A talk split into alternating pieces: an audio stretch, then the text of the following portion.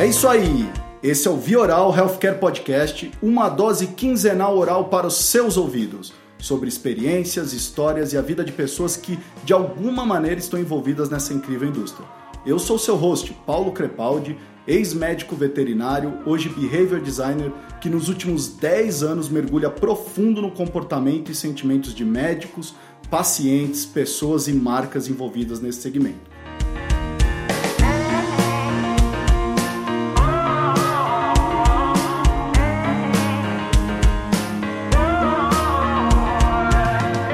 No episódio de hoje, nós trouxemos uma pessoa muito importante para a indústria farmacêutica. Ela é autora dos livros Fronteiras, da Auditoria em Saúde, volumes um e dois, que é publicado pela editora Farol do Forte. Ela também é diretora de Acesso e Relações Governamentais da Biotronik, uma empresa alemã, e ela vai contar um pouquinho para a gente o que, que é essa função. E vai falar também sobre liderança feminina, que é um tópico super em voga hoje no mercado. Seja bem-vinda, Viviane Gonçalves, muito obrigado pela tua presença. Oi, Paulo, eu que agradeço pela oportunidade de compartilhar conhecimento e experiências.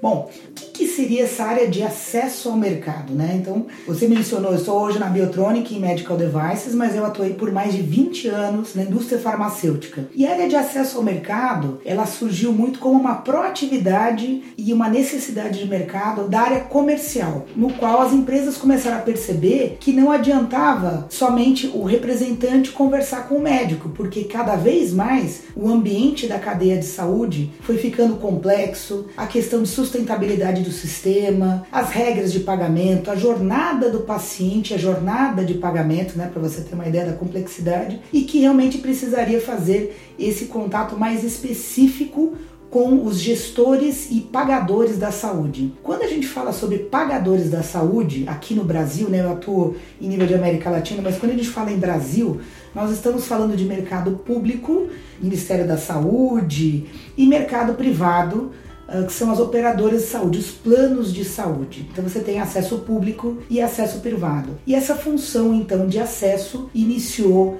lá por volta do ano dois mil. Eu especificamente iniciei numa das primeiras equipes lá no Roche, em dois mil e quatro, no qual a gente iniciou esse trabalho de visita estruturada das operadoras de saúde, dos gestores e auditores de saúde, que eram primeiramente os responsáveis pela avaliação, auditoria e liberação de tratamentos, inicialmente tratamentos de alto custo e alta complexidade na área de oncologia. Então, a gente visualizou essa oportunidade porque eles tinham esse mindset econômico. Então, como traduzir benefício clínico, performance e efetividade do produto para também um benefício econômico? E fica também uma outra questão, né? O médico, ele prescreve, mas não é ele quem autoriza o tratamento. Então fica uma assimetria de informação, porque a pessoa que vai autorizar, em grande parte, principalmente naquela época, muitas vezes não era um profissional de saúde, e sim uma pessoa administrativa. E se era profissional de saúde, não era da especialidade, então faltava muita informação. E muitas vezes, quem era a fonte de informação era o Google. Não, a gente não poderia deixar dessa forma, né? Então passamos a visitar as operadoras de saúde para fazer aquela venda de conceito, uma venda consultiva para esses auditores, informando sobre aspectos básicos do produto, por que o médico estava solicitando, agindo mais ou menos como despachante da área comercial. Ou seja, nós não estávamos vendendo, nós estávamos facilitando o processo para a área comercial, para que o médico se preocupasse especificamente na prescrição, e a gente cuidava na preparação dessa pessoa que iria avaliar esse pedido do médico, para que ela liberasse isso da forma mais rápida possível e avaliando sobre os critérios que realmente precisavam ser avaliados, e não somente os critérios econômicos. Em linhas gerais, era isso, inicialmente. Uhum. Agora, interessante que você falou, porque muita gente tem essa dúvida entre o mercado de acesso e a área comercial, né? Explica um pouquinho pra gente, principalmente hoje dentro da empresa que você tá, que é uma empresa de devices, a Biotronik. O que, que é essa diferença? O que, que é realmente a área comercial, a função, e como que ela se difere da sua função? Então, realmente, muita gente às vezes confunde essa questão da área de acesso e a área comercial. Mas eu posso dizer que realmente são áreas é, complementares, sinérgicas, mas que têm responsabilidades diferentes. Então, realmente, a geração de demanda, o atendimento do prescritor fica com a área comercial. O comercial também atende os hospitais. E a área de acesso, ela cuida dos gestores de saúde, para que eles tenham essa informação dessa parte econômica, porque hoje nós temos que mostrar para esses gestores, de forma bem específica, que vale a pena investir na tecnologia, em especial na área de medical devices, se a gente for pensar, porque existem vários produtos que desempenham a mesma função, e você tem diferenciais técnicos específicos ou de funções que as, os gestores precisam saber desses diferenciais e tudo mais. A outra parte muito importante que hoje a gente faz, que a área de acesso e essa função, ela evoluiu muito nos últimos dez e quinze anos. Eu poderia até falar sobre as ondas da área de acesso, né? Mas hoje, por exemplo, na minha área especificamente, a gente cuida muito da jornada de aprovação e jornada de pagamento desses casos, porque nós temos que olhar exatamente, olha, então foi feita a autorização, você tem alguma dúvida? Nós também fazemos as negociações diretas junto à operadora de saúde, sempre com o apoio da área comercial. Então são áreas complementares. Nós também fazemos o treinamento desse gestor de saúde, damos todo o apoio técnico. A gente é o ponto focal de comunicação para a operadora de saúde dentro da empresa. Uhum. Então, o que ele precisar saber da empresa... Ah, você precisa da área comercial? Tá aqui a área comercial. Você precisa saber sobre informação técnica, treinamento? Esses são os contatos e a gente disponibiliza tudo. Então essa é a diferença. Olhando até o que você falou agora para nós, eu enxergo que você é uma área que tem que ter um alinhamento crítico, e é uma parte crítica entre o planejamento de marketing e o sucesso comercial, né? Exatamente, porque nós entregamos também a questão do marketing, toda a proposta de valor do produto e as mensagens-chave desse produto também, uhum. para que aquele gestor de saúde que tem um mindset econômico, vamos dizer assim, ele entenda o que cada característica, cada diferencial daquele produto, que ele pode representar no melhor desfecho para aquele paciente. Ou seja, hoje ele tem o gerenciamento de uma carteira. Se um paciente hoje, que é cliente daquele plano de saúde, ele precisa de um device ou ele precisa de um tratamento, que seja, ele tem várias opções de marcas de device, uhum. e se for no caso de um tratamento, dentre as linhas de tratamento, né, você tem diversas opções. Então ele precisa ter certeza que ele está fazendo o melhor investimento. Então nós também vamos lá e fazemos toda a proposta de valor do produto, precisa realmente ter um alinhamento com o marketing.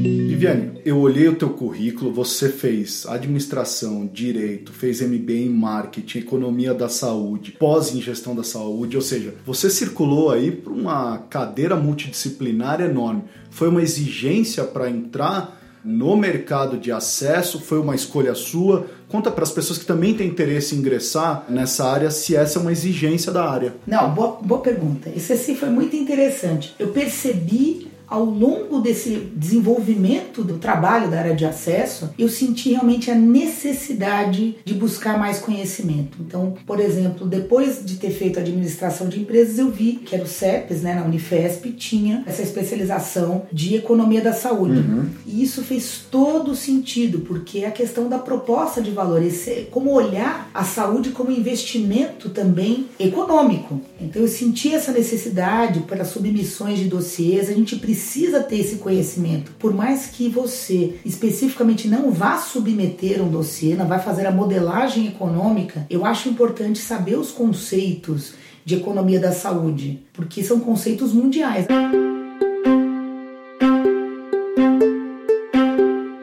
Hoje, o assunto redução de custo é enorme dentro da, da área da saúde, né? Você, no mercado de devices, né? Se fala que hoje os estados não terão condições de sustentar esse custo. Os planos de saúde estão passando por uma mudança enorme por causa da verticalização. Se questiona até se o modelo de plano de saúde vai continuar existindo. Tá uma briga hoje atualmente sobre a questão da coparticipação ou não. Ou seja, tem uma série de coisas acontecendo que eu tô vendo que impacta diretamente a tua área. Qual é a sua visão em relação a isso? Qual é a visão do, do acesso em relação a tudo isso? Com certeza, tem um impacto muito grande na gente realmente mostrar, mudar o conceito de produto, né? Ou seja, não olhar só o valor final, não é olhar somente a caixinha.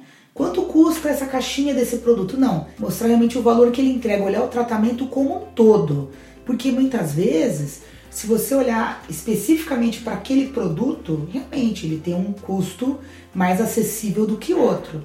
Mas a gente tem que entender o desfecho final, qual o valor que entrega aquele produto. Quimioterapia oral versus quimioterapia infusional. Por exemplo, você tem uma quimioterapia oral que custa, às vezes, três mil reais uma caixinha, e você tem um infusional que, na época, né, enfim, você tem cobertura ampla para o plano de saúde, custa cento e cinquenta reais a caixinha. Só que não é só que, ah, são cinco ciclos. Não, uhum. multiplica por cinco, ainda assim fica mais barato. Ah, mas a droga oral, ela é tumor ativada, então ela vai ter menos efeitos colaterais. Hum, interessante. Então vamos colocar os efeitos colaterais na conta, né? Você, ah, você não precisa infundir, né, fator de crescimento de colônias, você tem menos diarreia, síndrome de mão-pé, exemplo, né? Então, o custo da infusão, então a gente tem que mostrar muito para o gestor de saúde a jornada inteira do tratamento, quanto vai custar, e principalmente olhar de forma como um todo, uhum. é a mudança de forma de pagamento. Então hoje tem muito ainda aqui que é o fee for service, ou seja, pagamento por evento. O que que, o que que faz sentido hoje no Brasil? Ou seja, quanto mais você gasta, quanto mais insumos você usa, mais você ganha. Uhum. E a gente está num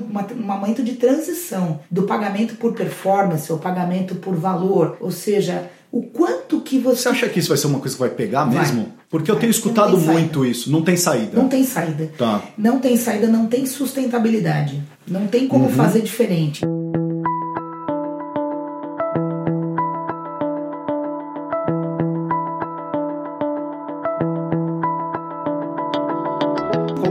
O básico de habilidade que você precisa ter para estar nesse mercado? Eu vejo que o profissional da área de acesso, ele precisa ser curioso, ele precisa realmente se reinventar e principalmente ter a visão geral da cadeia de saúde e buscar oportunidades. Precisa ter uma graduação específica? Em acesso, eu diria que não. Hoje em dia nós já temos uhum. algumas especializações, isso é muito interessante, claro, é desejável. Lógico. Mas eu percebo que a atitude, a proatividade é muito importante, né? Eu vim da área comercial, por exemplo, então a minha curiosidade, eu vejo, né, entender o funcionamento e as sinergias, inter-relações nessa área, uhum. né, cadeia de saúde, se você entender isso, é fantástico. Então, como o fornecedor se relaciona com a operadora de saúde, qual a legislação de operadora de saúde, as principais características de cada uma delas, como é o comportamento, como é que o hospital se comporta hoje nessa cadeia. Você tem também os médicos prescritores e mesmo o papel do paciente. Então, essa inter-relação, a parte de estudos científicos, treinamento, então você precisa ter essa inter-relação. E não é só acesso, ela não é uma venda de produto, é uma venda de conceito, ela uhum. vem aí realmente para agregar esse valor e mostrar o valor do produto, para que seja um bom investimento. Sim. É um mindset econômico.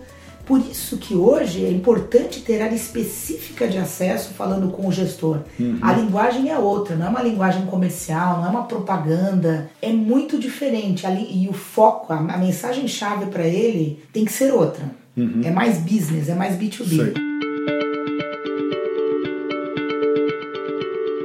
Você vê de positivo nesses outros países que você acha que caberia e dá para ser feito aqui no Brasil? Olhando outros países, quando eu vejo muito assim, Estados Unidos, principalmente, Europa, essa questão do trabalho dos dados hum. e o valor daquele produto. Então você realmente avalia os dados com inteligência. É isso que eu vejo, captação desses dados no hospital, a integração de sistemas, porque aí não adianta você falar meu produto é melhor, não, eu estou provando que o meu produto realmente ele é superior, ele entrega uma performance superior, então isso eu vejo de muito positivo, uhum. né?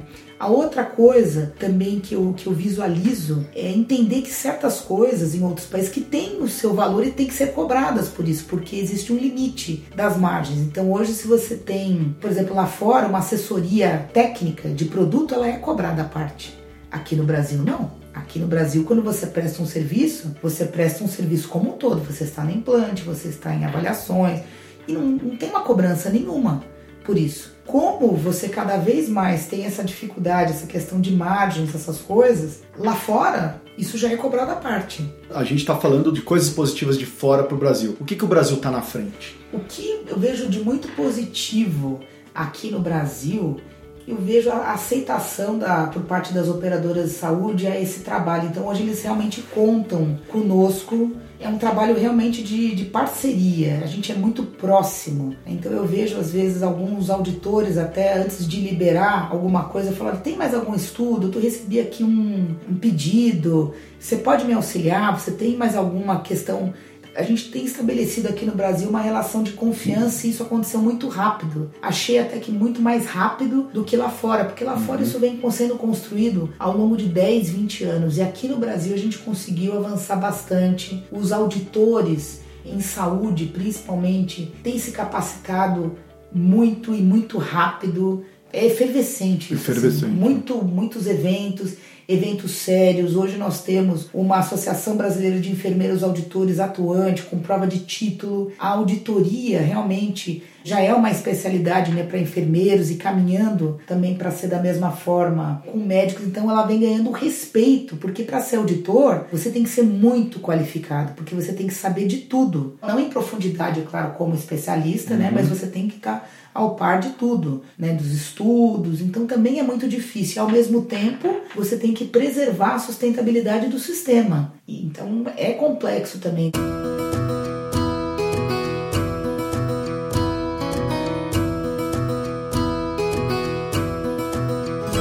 Eu quero tocar num outro tópico, porque não posso perder isso, uhum. que é a liderança feminina.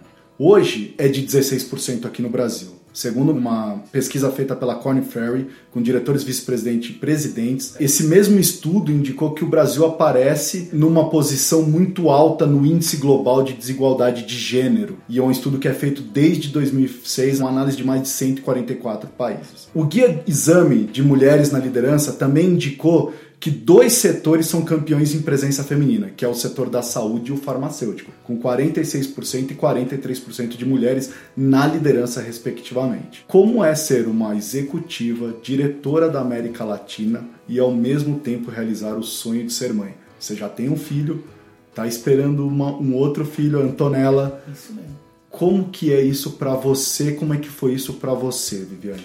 Claro, como a gente vê a tendência, né, para que você possa se desenvolver na carreira, né, se você tem um filho pequeno, isso demanda um pouquinho mais de planejamento. Uhum. Então, no meu caso, especificamente, para que eu pudesse realmente me desenvolver assim como outras mulheres, a gente acabou focando nesse sonho da maternidade um pouco mais tarde, né? Com trinta e sete, trinta e oito anos, enfim. Essa é uma questão, você tem que ser um pouquinho mais tarde, uhum. realmente. Muitas vezes eu percebo que a gente tem que se esforçar mais, pelo menos alguma coisa da minha parte, né? A gente Sim. realmente, a mulher se coloca muito mais, a gente quer se preparar ainda mais e a gente tem que se colocar. É claro que eu tive a sorte, a dádiva de trabalhar em empresas grandes, farmacêuticas internacionais, que a gente tinha todo esse suporte e essa questão da igualdade um pouco mais tranquila, vamos dizer assim. Agora, realmente não é fácil e muitas mulheres, por opção, acabam ficando pelo caminho, realmente, com essa questão da maternidade. Uhum. Não tem jeito, porque realmente demanda bastante, demanda planejamento e eu acho que principalmente aquele preparo mental. Para ser mãe e ser profissional, a gente principalmente tem que gostar muito do que a gente faz, ter uma missão, fazer sentido. Então é isso que eu vejo que é a diferença, né, dessa questão, que é, que é positiva, é bom ser mulher, eu Sim. acho que é excelente. Então a gente realmente tem que gostar, porque, claro, é uma jornada dupla. Agora, Viviane, você estava me contando antes da gente começar uhum. a gravar o podcast, de que você iniciou lá na carreira na área comercial. A área comercial, há um bom tempo atrás, não era uma área de mulheres. Uhum. Como é que foi isso? Como é que você chegou aonde você chegou? O que, que você fez de diferente? É, realmente, a área comercial, quando eu comecei, eu comecei como na propaganda médica. Uhum. Então, realmente, não, lá em noventa e quatro, noventa e cinco, não existiam mulheres, praticamente. Na Zona Oeste, aqui de São Paulo, né, foi uma das primeiras propagandistas do sexo feminino e isso até estranhava, né, aos uhum. médicos e tudo mais, né? Então era uma coisa muito diferente você ter uma mulher, até porque a pasta era pesada, enfim. Mas a gente aos poucos foi trabalhando essa questão da diferença da mulher, a forma como complementou esse mercado. Na verdade, eu estava tão focada no que eu tinha que fazer, na missão, eu acho que isso foi a diferença. Uhum. Realmente, o foco e ver que a gente fazia diferença para aquele médico, para aquela empresa no final, mostrando a patologia, essa transição estratégica, né? E a forma da mulher, né, também olhar os processos, eu vejo...